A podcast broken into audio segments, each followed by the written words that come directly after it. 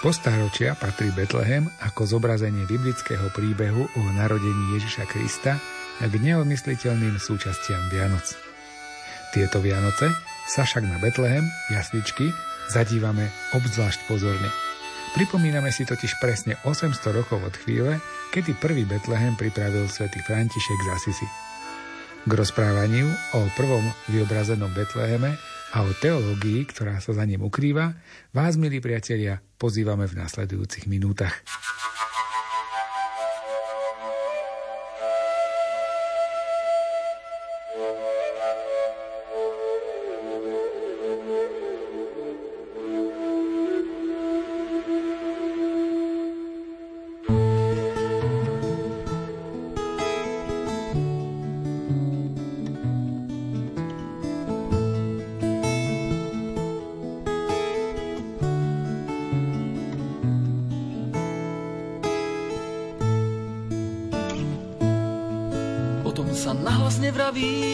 Sa baby pýtajú, tajomstvo v srdci uchrániš, len v rabce ho poznajú. Až keď on dá najavo, to na čo čakáš celý čas, v tej chvíli všetko začalo. Dnes to tu máš.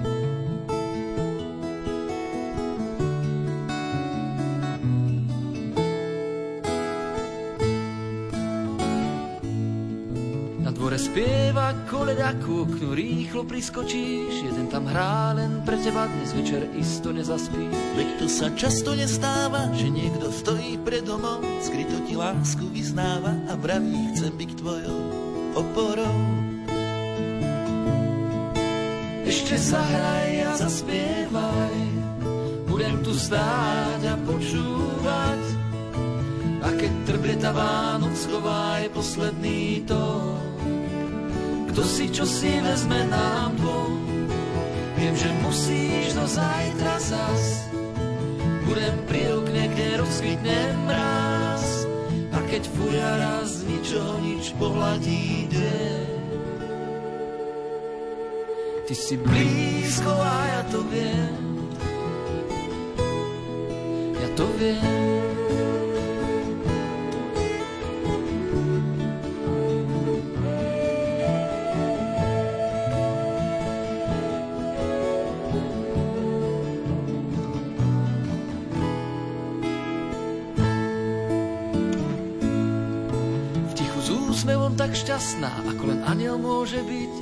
Ten, čo práve hlása pokoja lásku pre všetkých. Pri ňom spinká malý boh, on vie, čo nik netuší.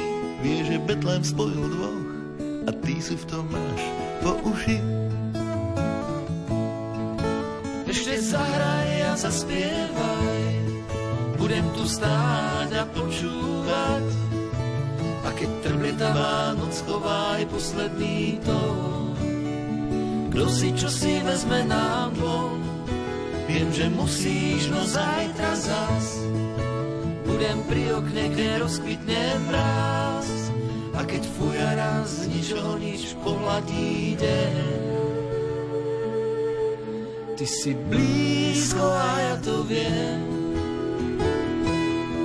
Ja to viem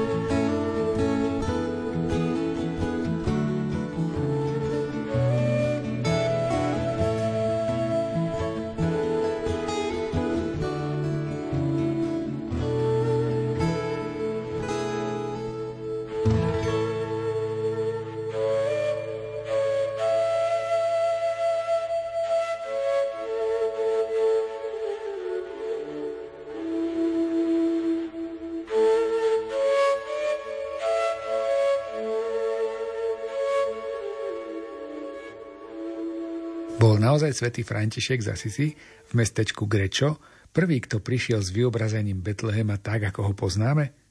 Na túto otázku nám odpovie Jozef Súkeník z rehole menších bratov konventuálov minoritov. Betlehemy v nejakej forme mohli existovať už pred svätým Františkom, a respektíve svätý František videl v kostoloch nejaké zobrazenia narodenia pána podobné Betlehemom, napríklad na východných ikónach. Ale tá udalosť, ktorá sa udiala v Grečo, mala u svätého Františka e, zvláštny význam a zvláštny účel. Svetý František len dva týždne alebo e, tri týždne predtým dostal schválenie svojej reguly. 29. novembra 1223 pápež Honorius e, potvrdil bulou regulu, ktorú svätý František napísal. A to bolo akoby formálnym zrodením, narodením sa františkanského rádu. Svetý František tú regulu potreboval bratom odovzdať, aby e, nehľadeli iba na neho, ako na vzor svojho života. Potrebovali mať vzor života nezávislý od neho samého, pretože on ako predstavený toho spoločenstva mal veľký strach z toho, že budú nasledovať bratia iba jeho. Keď sa už podarilo, že sa zrodila regula, že sa zrodila rehoľa, svätý František k tej regule ešte potreboval bratom odovzdať akési dôležité poslanie, ktoré dokázal vyjadriť v tom zobrazení jasličiek, ktoré pripravil v Gréčo na Vianoce v roku 1223. Pre svätého Františka nebolo ani tak dôležitá prítomnosť ľudí z Gréča, ktorí sa na prvých jasličkách zúčastnili, ako skôr skutočnosť, že na túto slávnosť pozval množstvo bratov zo širokého ďalekého okolia, pretože práve bratia boli adresátmi odkazu tých prvých jasličiek. Svetý František im chcel nimi ukázať, čo je vlastne tým hlavným a najdôležitejším v našej františkánskej špiritualite. Chcel im odovzdať ten najdôležitejší bod, čo si okolo čoho sa bude točiť celý františkánsky život e, jeho rádu. A tým je vlastne Eucharistia. Ježišová prítomnosť medzi nami v oltárnej sviatosti a naše prežívanie tejto Kristovej prítomnosti, ktorá tak vyniká tou chudobou a jednoduchosťou, aká bola zjavená v betlehemskej maštali a potom sprevádzala Krista po celý život až po jeho smrť na kríži. No a vieme aj niečo o tom, ako teda konkrétne vyzerali tie jasličky? Lebo dnes sú tie jasle rôzne. Ako vyzerali tie prvé? Františkové jasle sa až tak veľmi nepodobali na tie, ktoré robíme v kostoloch dnes. František poprosil svojho priateľa Jána z Greča, ktorý bol rytier, urodzený človek, veľmi oddaný veriaci Františkov priateľ, aby pripravil jaskinku, takú, akú videl v Betleheme svätý František počas svojej púte, alebo akú vydať na tých byzantských ikonách, kde sa Božie narodenie zobrazuje v jaskinke. Tak tento Ján z Greča pripravil pred jaskinku nad mestom Grečov v takom hornátom teréne blízko lesa malý slamený prístrešok a do jaskinky nechal podľa inštrukcií svätého Františka voviesť vola a osla, uprostred ktorých bola postavená, e, boli postavené jasličky naplnené slámou. No a nad tie jasličky nechal svätý František nainštalovať prenosný oltár. Františkáni v tom čase mali už povolenie používať konsekrované posvetené kamene, ktoré slúžili ako prenosné oltáre. A tento bol inštalovaný priamo nad jasličky, tak, aby keď počas Svetej Ovše zostúpi Kristus do chleba a do vína, bolo to, ako keby Ježiško zostupoval do jasličiek. Čiže tie prvé jasličky mali taký liturgický charakter, že to bola súčasť tej liturgie, dobre som to pochopil? V prvých jasličkách nebola zobrazená ani Panna Mária, ani svätý Jozef, e, ani žiadni anieli, či pastieri, králi, nejaká iná osobnosť. V prvých jasličkách svätého Františka bol dôležitý iba Kristus, ktorý prichádza, ktorý sa vteľuje e, v živote Panny Márie a ktorý sa z lásky odovzdáva človeku už vo svojom narodení a takto sa stáva prítomným uprostred spoločenstva veriacich.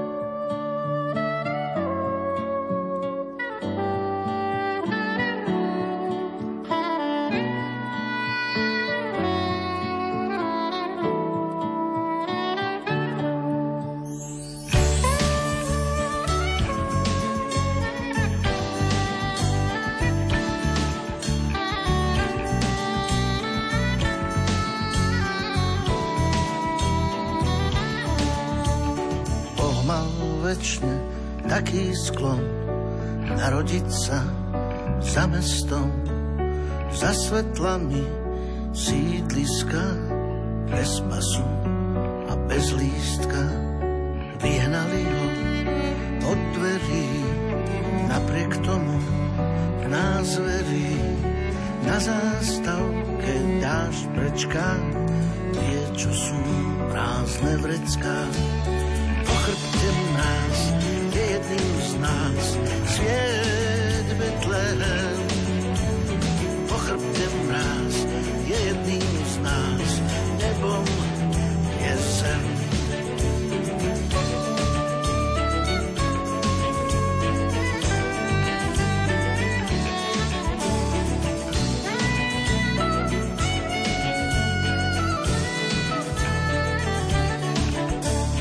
Prebudil sa svet zo sna, žiari ten, kto ho pozná.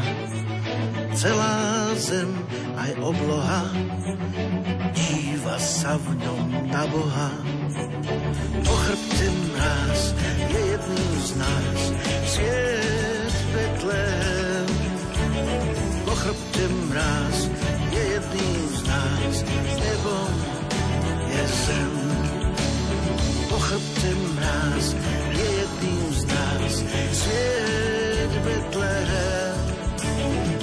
Po chrbte mráz je jedným z nás nebo je zem.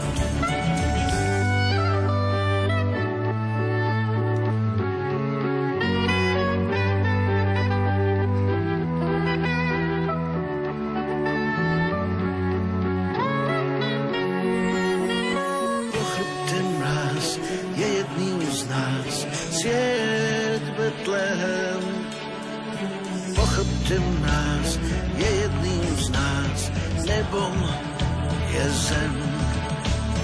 Po chrbte mráz je jedným z nás sviet Betlehem. Po chrbte mráz je jedným z nás je.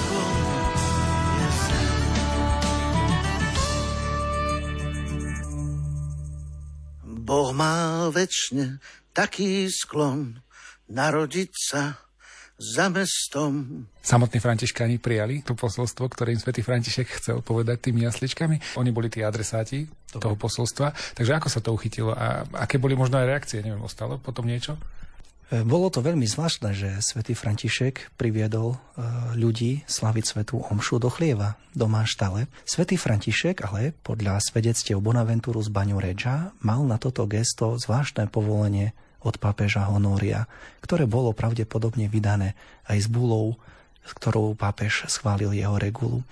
A tak bratia, ktorí čo si takéto pekné, krásne a hlboké na Vianoce v Grečo zažili, a bolo tých bratov veľmi veľa, pravdepodobne niekoľko desiatok, možno stovak, bratia sa potom rozišli na miesta, kde pôsobia aj oni a je veľmi pravdepodobné, že už na najbližšie Vianočné sviatky, čo si podobné usporiadali aj na miestach či v kostoloch, kde slúžili. E, Vtedy ešte mnohí bratia kňazmi neboli. Čo je veľmi pekné, o niekoľko desaťročí po smrti svätého Františka, keď už stala bazilika e, svätého Františka v Asízi a maľoval do nej slávne obrazy maliar Giotto, tie obrazy, ktoré tam dodnes chodíme obdivovať, tak Giotto dostal za úlohu vymaľovať aj udalosť z Greča, ako jednu z najdôležitejších vecí v živote svätého Františka pri založení nášho rádu.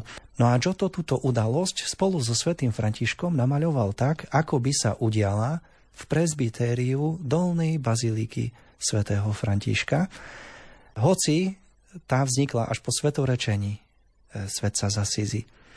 Čiže je veľmi pravdepodobné, že Giotto chcel alebo pokúsil sa zobraziť tú udalosť z Greča tak, ako ju on sám zažil spolu s bratmi v Asízi, keď tam s nimi slávil Vianoce. Čiže už na konci toho 13. storočia dá sa povedať, že Betlehemy a podobné gestá, náboženské divadla sa konali minimálne vo františkánskych kostoloch, ale nie len, pretože z roku 1288 už máme zachované aj prvé jasličky, vyrezávané postavy betlehemskej udalosti v bazilike Santa Maria Maggiore v Ríme a vznikli na objednávku pápeža Mikuláša IV., ktorý bol shodou okolností tiež františkan. Čiže tej františkanskej tradície sa to okamžite uchytilo a okamžite to bolo príjmané a šírilo sa to vlastne s františkánmi. Do Uhorska tí františkáni prišli pomerne skoro, ako si mi povedal ešte za života svätého Františka fakticky. Tá tradícia tých Betlehemov prišla s nimi? Alebo to až neskôr tak dochádzalo postupne? V roku 1223, keď e, František urobil prvé jasličky, mal už tento muž niekoľko tisíc nasledovníkov, ktorí sa už rozchádzali na všetky štyri svetové strany a veľmi skoro prišli naozaj aj do našej krajiny, do Úhorska. E, veľmi skoro sme mali konvent v Trnave, v Bratislave, v Nitre a v ďalších slovenských mestách. Dá sa povedať, že, alebo predpokladať, že tradícia jasličiek, tradícia Betlehemov mohla byť prinesená už nimi, ale doloženú v Uhorsku ju máme až príchodom neapolského alebo neapolčana Karola Roberta z Anžu v prvej polovici 14. storočia, ktorý z Talianska prišiel aj s celým svojim dvorom a priniesli mnohé kultúrne, umelecké výdobytky do našej krajiny, ktoré sa tu dobre udomacnili. Vianoce sa klusom blížia, jak v meste, tak v lese Horárka už pečie varí, peslintá a breše. Snežné vločky na jedličke, ako hviezdy svietia. Drevo rubači aj bača z hory domov letia.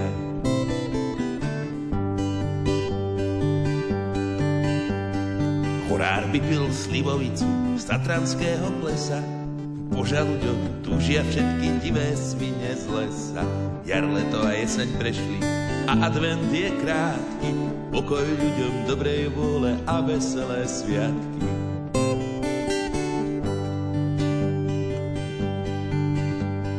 Čas sa soplí zo dňa na deň a noci sa vlečú. Na darčeky od Ježiška všetkým sliny tečú. Volčko by chcel teplý kožu zo striebornej líšky, preto s listom jezuliatku poslal lesné myšky. Líška žiada nový chvostí, list do schránky strká. Osadla si na chladný kameň a dostala vlka. Jar, leto a jeseň prešli a advent je krátky, ale pokoj s verom, dobrej vôle a veselé sviatky.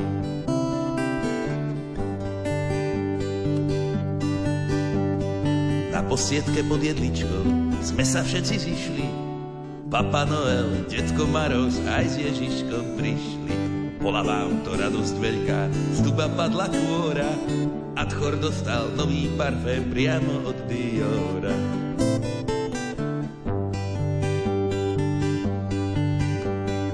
Aj vy by ste uvideli, keby ste to stihli, Ješko dostal nový hrebeň a stojan na ihli. Jar, leto a jeseň prešli a advent je krátky, pokoj s verom, dobrej vôle a veselé sviatky.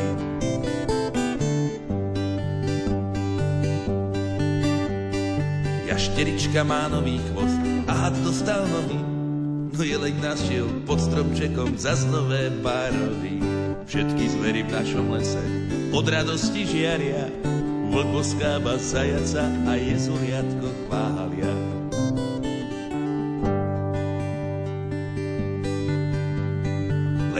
Meste sa ľudia hryzú, viac ťa zvery divé. Na Ježiška zabúdajú charaktery krivé jar, leto a jeseň prešli a advent je krátky. A tak pokoj všetkým dobrej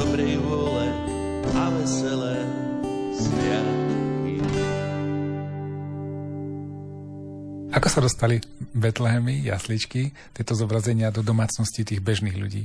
Jedna vec je tie liturgické veci, to, čo sa deje v kostole a takto sa bere tak, ako že to je tak niečo iné a ten náš život doma je také niečo ešte, taký iný stupeň, keď sa to už prenesie domov. Ako sa to stalo? Vieme o tom niečo? Ako prvý si vo svojich domácnostiach začali robiť Betlehemy italianskí šľachtici a bohatí mešťania.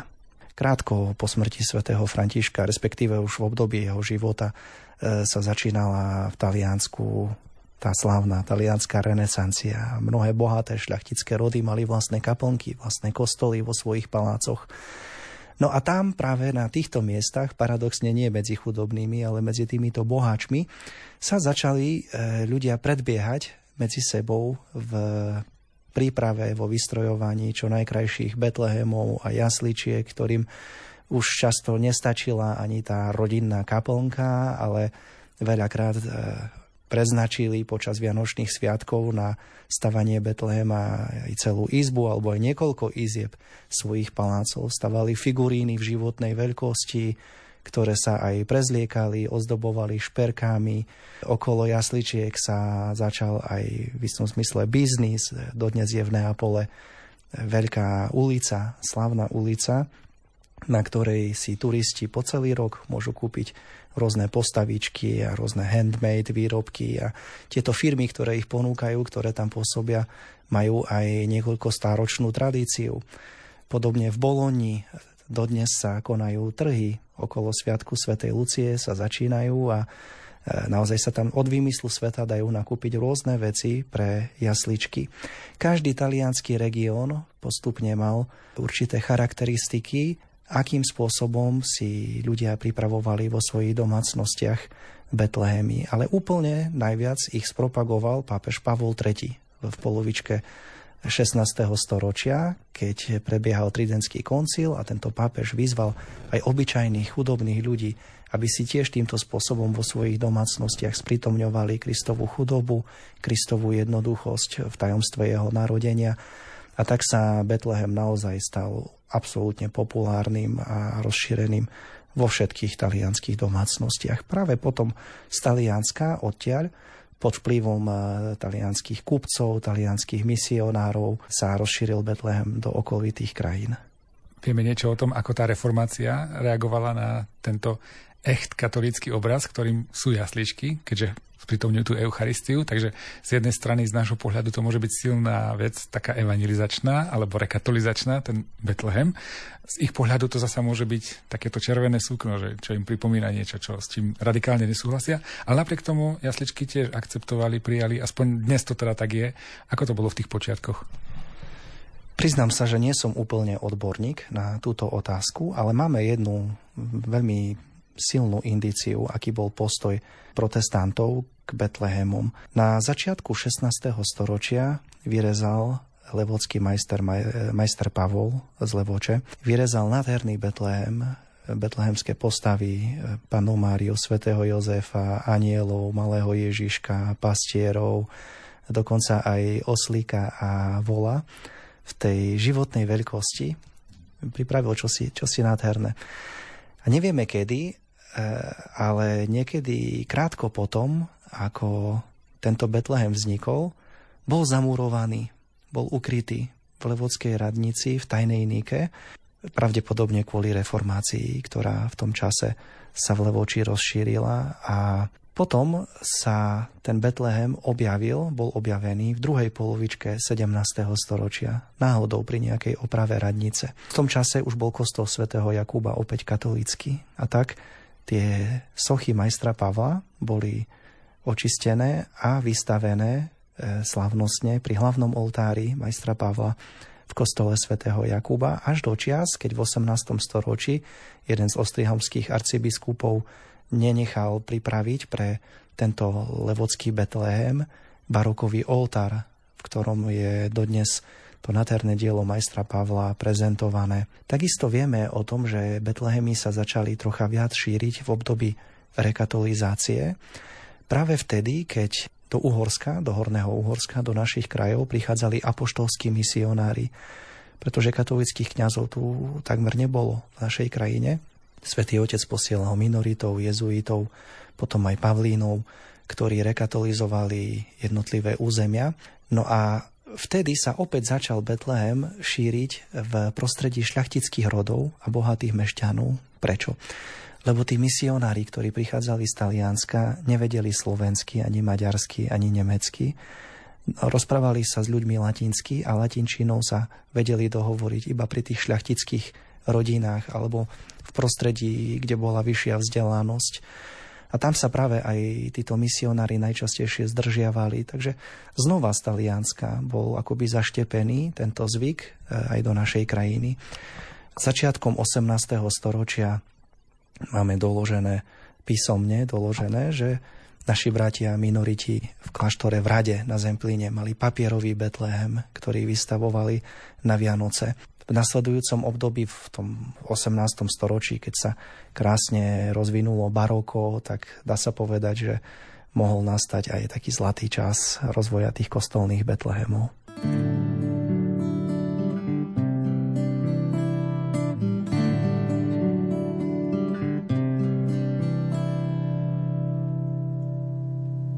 Zaprášenou planinou kráča človek sám s roztrhanou kapucňou, koľ petier obraz má. Ten chudák ruky prebité i nohy naskrz má skrvavené, špinavé,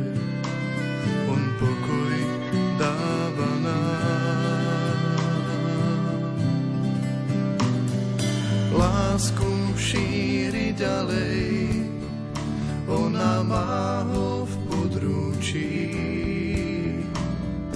Dokonalý aniel trón v má.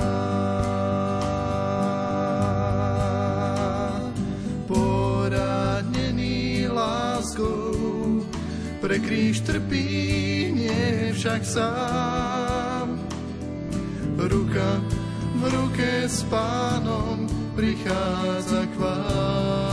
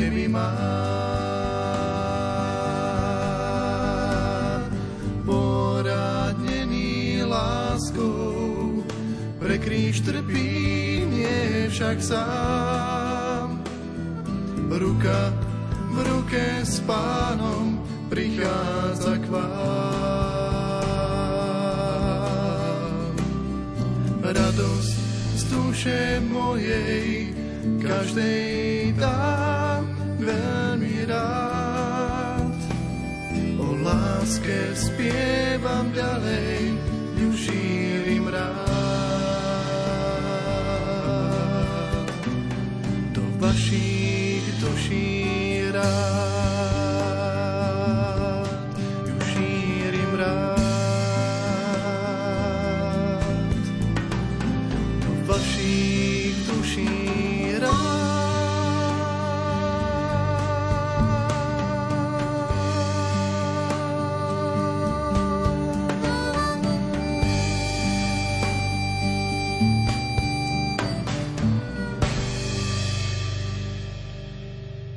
Samotná myšlienka zobrazenia Betlehemu má v sebe e, čosi eucharistické. V Biblii, alebo v tom čase biblickom, keď e, ešte existoval Jeruzalemský chrám, keď Židia putovali do Jeruzalema trikrát ročne, tak e, pri odchode z väčšného mesta po skončení púte prechádzali cez mestečko Betlehem, kde sa piekol pre putníkov chlieb.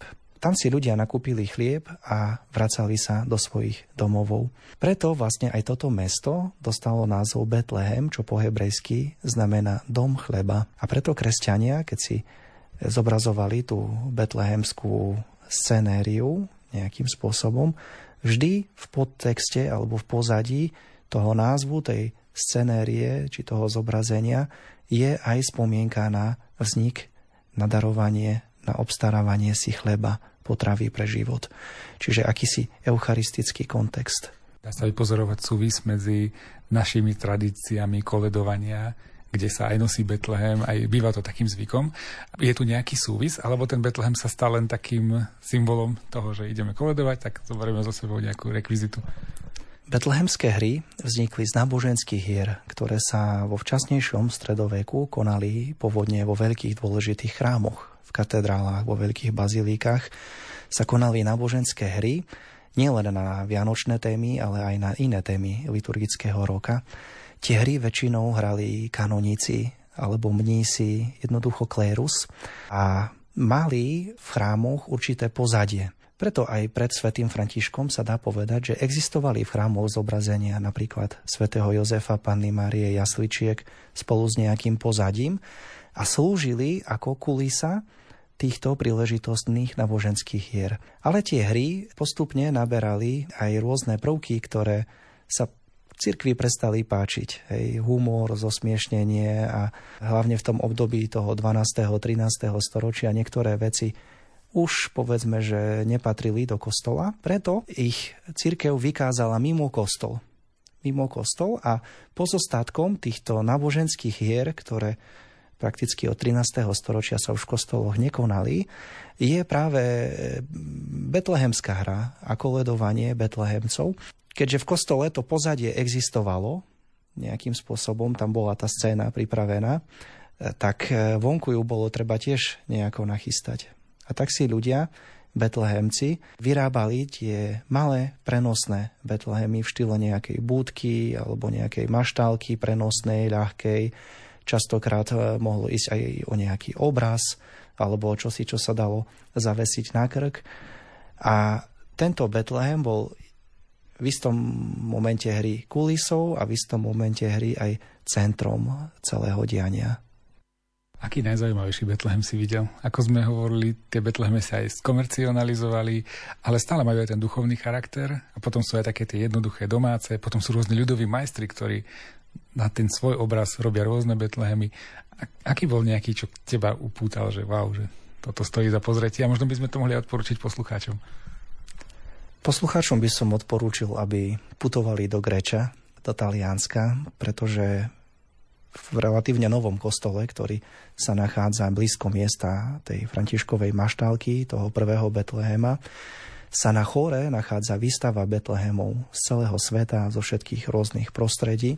Pamätám si, že keď som tam putoval teto, toto leto v auguste, veľmi silno na mňa zapôsobil emocionálne taký františkanský Betlehem, ktorý zobrazuje veľmi chudobnú kamennú celu, ktorej nie je takmer nič, iba uprostred nej jasličky, v ktorých plače malé dieťatko Ježiško. Pri tých jasličkách kráčia dvaja františkáni. Jeden sedí vedľa na drevenej stoličke, číta dieťatku z knihy alebo sa modli. Ďalší uteká z dvora dovnútra a rýchlo nesie kadidlo a tretí chaoticky pobehuje po izbe. Na tých františkánoch vidieť, ako sa tešia z prítomnosti pána Ježiša v ich domácnosti a zároveň E, sú tak majstrovsky zobrazení, že keď človek na nich pozera, tak má pocit z celej tej scény, že ako by nevedeli, čo s tým pánom Ježišom robiť. A to vo mne vyvolalo veľmi zvláštne domiešané emócie, ktoré sa ma silno hlboko dotkli a keď si spomínam na Betlehemy v Grečo, tak tento jeden sa mi vyjavuje ako, ako najsilnejší, ktorý na mňa najviac zapôsobil.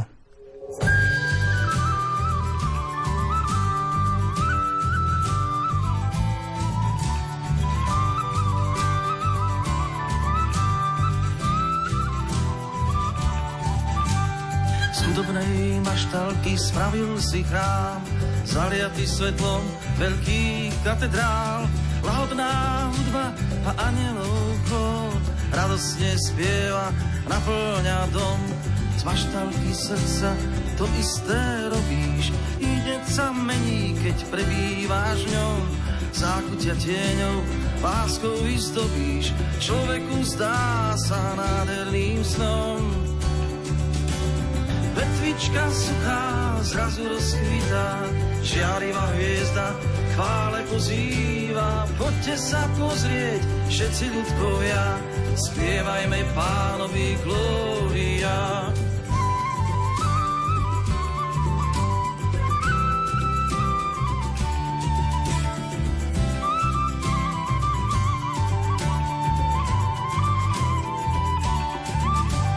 Zvaž veľký srdca, to isté robíš, ide sa mení, keď prebýváš v ňom, nákutia tieňom, láskou vystopíš, človeku zdá sa nádherným snom.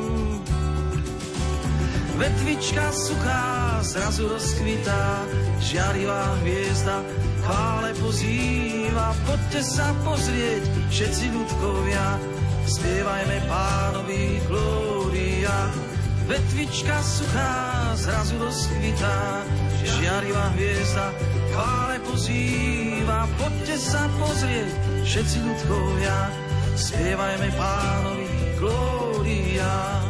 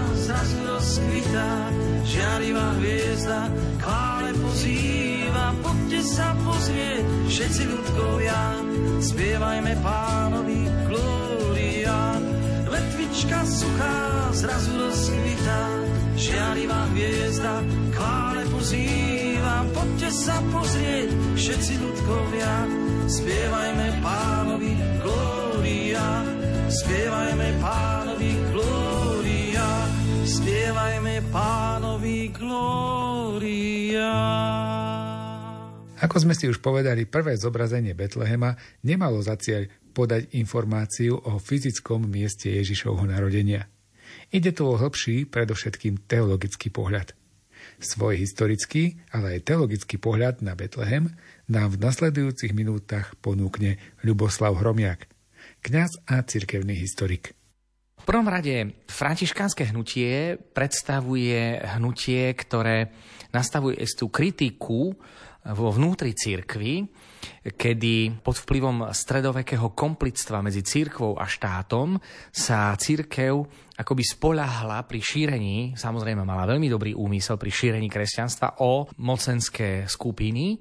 A až natoľko, že sa Eh, jednoduchému pospolitému ľudu církev čoraz viac vzdialovala, aj keď existovali aj iné paralelné formy, ako osloviť chudobných. A preto aj vo vnútri církvy vznikali isté radikálne skupiny, ako Valdejcov, alebo Katarov a Albigencov, ktorí hlásali to, že církev nemá mať žiadne majetky, išli do opačného extrému, kde predstavovali ideál církvy, ktorá bude len duchovná, ale my vieme, že na to, aby církev mohla plniť svoje poslanie, potrebuje aj hmotné majetky. Nie sme v nebi, ale sme na zemi a to Božie kráľovstvo sa pestuje, či už aj ideme rozprávať o rádiu Lumen alebo o televízii, tiež potrebujeme hmotné prostriedky, aby sme sledovali duchovné dobro. A ten svätý František z Asízy predstavuje osobnosť, ktorá práve tieto dva smery e, spájajú. Církev potrebovala človeka ako svätý František, svätého Františka z Asízy a bol odpoveďou na potreby církvy vo vtedajšej dobe. Ak predtým vystupovali e, Valdejci, Albigenci a Katári, takže sa obliekali do pláteného rúcha, predsa ich život nezodpovedal tomu, o čom rozprávali. Nežili v chudobných pomeroch, pranierovali církev pretože sa obklopila bohatstvom, pričom ešte si treba uvedomiť ďalšiu skutočnosť, že súčasťou reholného života nebol sľub chudoby. Ako evaníliové sľuby chudoby prinášajú v prvom rade tie žobravé rehole františkáni a dominikáni. Mnohí si myslia, že reholník, kňaz mal by byť chudobný, ale toto nie je sľub, ktorý dávajú všetky rehole a to nie je sľub, ktorý dávajú kňazi. Svetý František z Asízy pritom myšlienku chudoby ponúka úplne originálnom štýle. Pretože svätý František bol výčitkou pre bohatých, ktorí žili v blahobite bez toho, aby pozerali na potreby núdznych, ale bol výčitkou aj chudobných, ktorí svoju chudobu považovali za trest a túžili byť bohatými. Svetý František predstavuje úplne originálny zjav muža, ktorý bol bohatý a dobrovoľne si zvolil chudobu. Tá jeho cesta chudoby nevychádzala ani z nejakej propagandy, ani z nejakej kritiky cirkvy, ako niekto by ho mohol takto vnímať, ale vychádzal z čisto vnútornej potreby pripodobniť sa pánu Ježišovi. A keď v roku 1223 sa urobia prvé jasličky tak jasle, na ktoré pozeráme počas Vianočných sviatkov, sú pozvánkou a meditáciou tej čnosti chudoby. Sú dve cesty, ktoré nás vedú k tomu, aby sme lepšie pochopili čaro Vianoc. A to je pokora a chudoba. Pretože len keď je človek pokorný, môže zažívať Boží dotyk. Keď len človek pokorný e, môže e, zažívať veľké veci, pretože povýši ponížených. V tom chválospeve Panny Márie Magnificat to vnímame.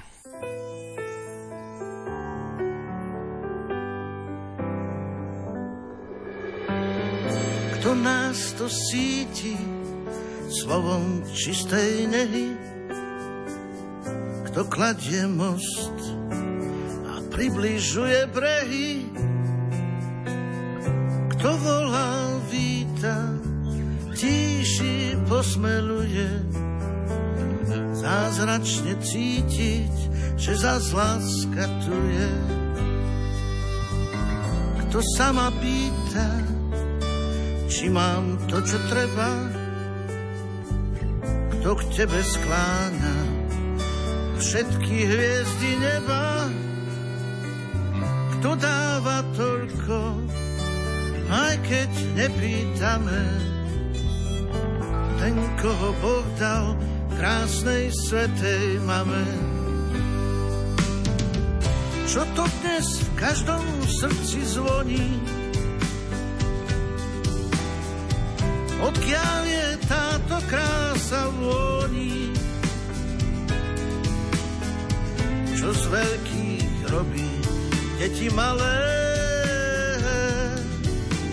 Vianoce majme v srdci stále. Kto sú tí dvaja, čo nám hľadia z očí?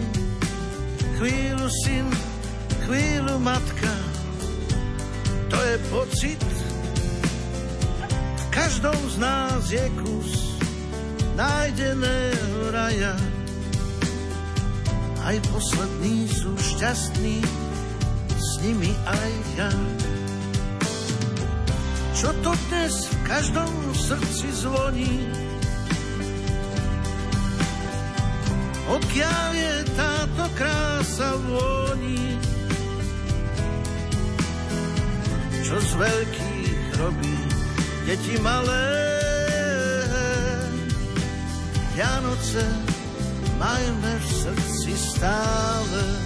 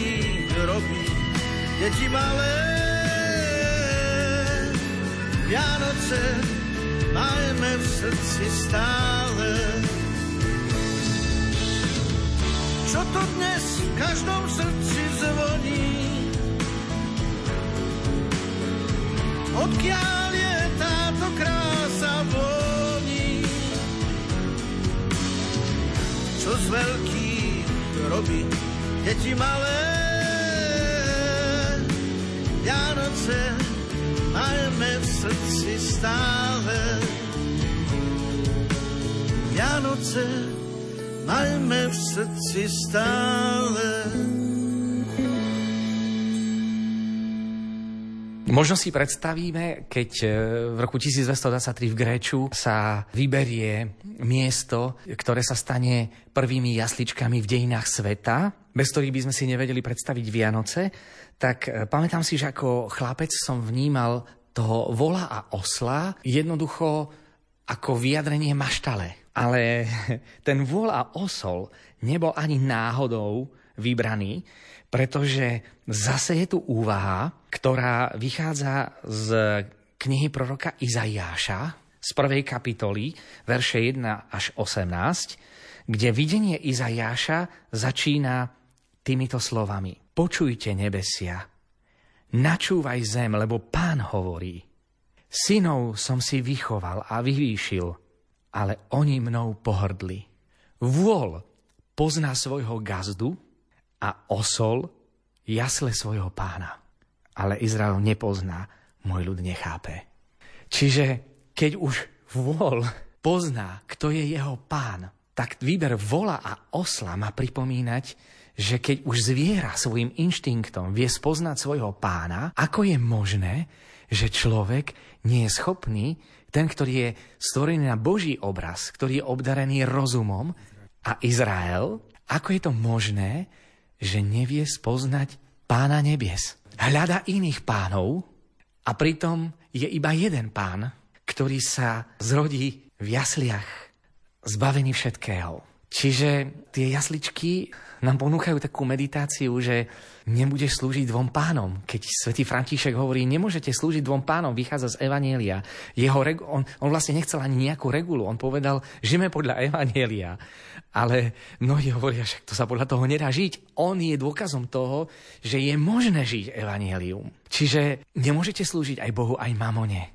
Máme skúsenosť, že blahobyt, po ktorom ľudia túžia, zabíja duchovný život v živote mnohých kresťanských rodín vyhasol duchovný život. Čiže aj v tejto dobe, kedy máme všetko, čo si len pomyslíme, je tu um, rozmer, ktorý stojí za úvahu, že je dôležité, aby túžba po hmotných veciach nám nezastrela záujem o veci nebeské. A aj prefácia z Vianočného obdobia, ktoré, ktoré zaznieva celé Vianočné obdobie, že keď poznávame Boha tak viditeľne, nech nás On sám strne k láske veci neviditeľných. Vianoce sú zrkadlom, sú spytovaním svedomia, nielen romantikou, že bez pokory a bez chudoby ostane človek pánom neba a zeme a postaví sa na pozíciu, ktorá mu nepatrí. Že len cez pokoru a chudobu, ktorú si zvolil svätý František, sa môžeme pripodobniť Ježišovi až natoľko, že nám môže dopriať tak ako jemu, alebo Patrovi Píjovi, aj viditeľným spôsobom sa mu pripodobniť, že budeme nosiť Ježišové znaky. Možno viditeľné a možno tie rany srdca, tie neviditeľné. A ešte jeden historický kontext, ktorý sa mi naskytá v úvahe nad samotnými prvými jasličkami v dejinách sveta, je rozmer, že motívom križiackých výprav bolo oslobodiť Jeruzalem a sveté miesta z nadvlády Turkov. Že križiacké výpravy po bitke pri Manzikerte v roku 1071 bolo potrebné, aby sa uchránili hranice Byzantskej ríše a že láska k svetým veciam je takisto veľmi potrebná a k svetým miestam veľmi potrebná, čiže križiacké výpravy splnili svoju úlohu a boli dôležité, e, svätý František si tým Gréčom možno chcel pripomenúť Betlehem, kde nie je dôležité získavať miesta, pretože Betlehem môže byť aj v Gréču. Betlehem môže byť na periférii Kalkaty. Pokiaľ cez tú chudobu a pokoru budeme chcieť názrieť, aby sme objavili Božiu moc. Kým križiacké výpravy skončili už neúspechom, e, misia svätého Františka, ktorý odchádza v roku 1219 za sultánom Al-Kamilom, ostala väčšiná. pretože jeho úprimná snaha obrátiť moslimov na, na kresťanskú vieru bola natoľko silná aj pre samotného Alkamila, že riskoval celý svoj život, aby ohlásil evanielium, aby ich presvedčil o pravdivosti kresťanského posolstva. Je pravdou, že sa neobrátil na kresťanstvo, ale na znak priateľstva mu daroval roh, ktorým začínali moslimovia modlitbu a dal na celé stáročie až do súčasnosti špeciálnu ochranu pre františkánov, ktorí na moslimských krajinách mohli vykonávať kresťanskú činnosť. A mnohé sveté miesta, ktoré sú spojené so životom pána Ježiša vo Svetej Zemi, sú v rukách františkánov preto, že pred 800 rokmi bol jeden muž menom svätý František, ktorý mal odvahu prísť do moslimského prostredia a hovoriť o Kristovi ako o jedinej ceste.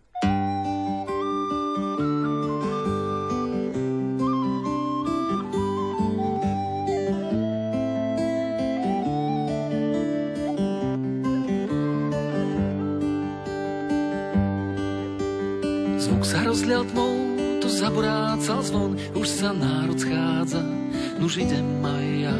Chcem počuť slávny príbeh tých dní, čo sa už dávno stal. Prišiel na svet kráľ, čo nemal na hrad, ani malý linky, nuž do jaskinky, kde žili vôľ, kravička kôň, ho mamička ukryla. Chcel by som byť múdrc, čo uvidel stáť, nové svetlo nad sebou. Vzal by som pár ťav, do kapsy dáky dar a hije až k hviezde nad Betlémom. Tam nájsť to dieťa hneď, popriať dobrý deň a tešiť sa s ním aj s ostatnými. Veď Boh naplnil to, čo slúbil a dal dieťa s kľúčom od neba.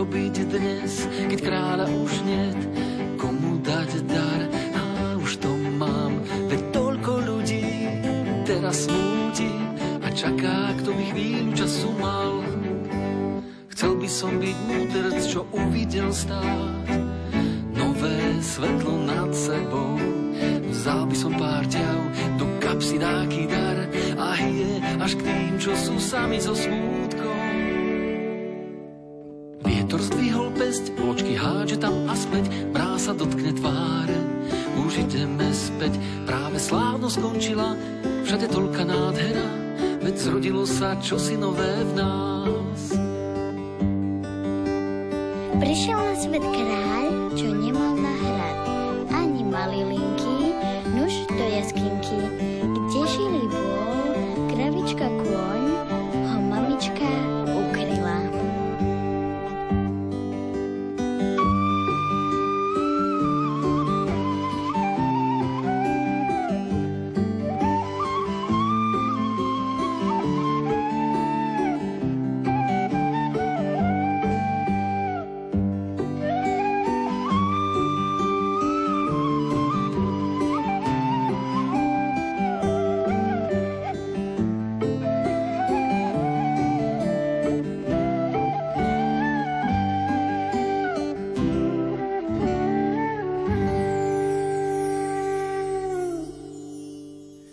priatelia, čas určený našej relácii sme pre dnešok naplnili.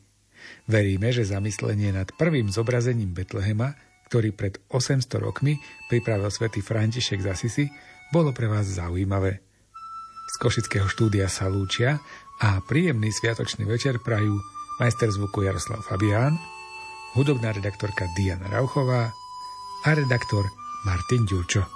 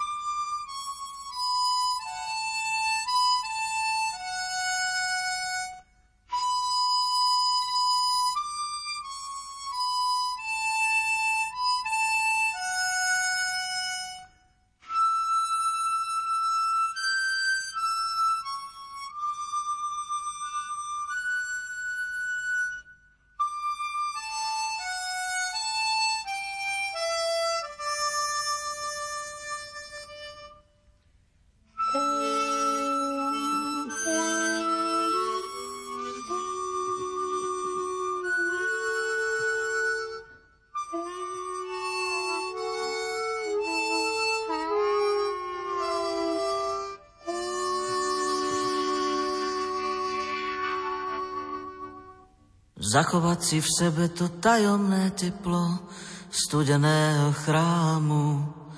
Na skrehnuté prsty dýcham znútra oheň rozpálenej duše. Kde je tá ozajstná hranica pocitu? Vnímam len jedinú, príjmam prítomnosť, cítim ju v dotyku v premenenom chlebe.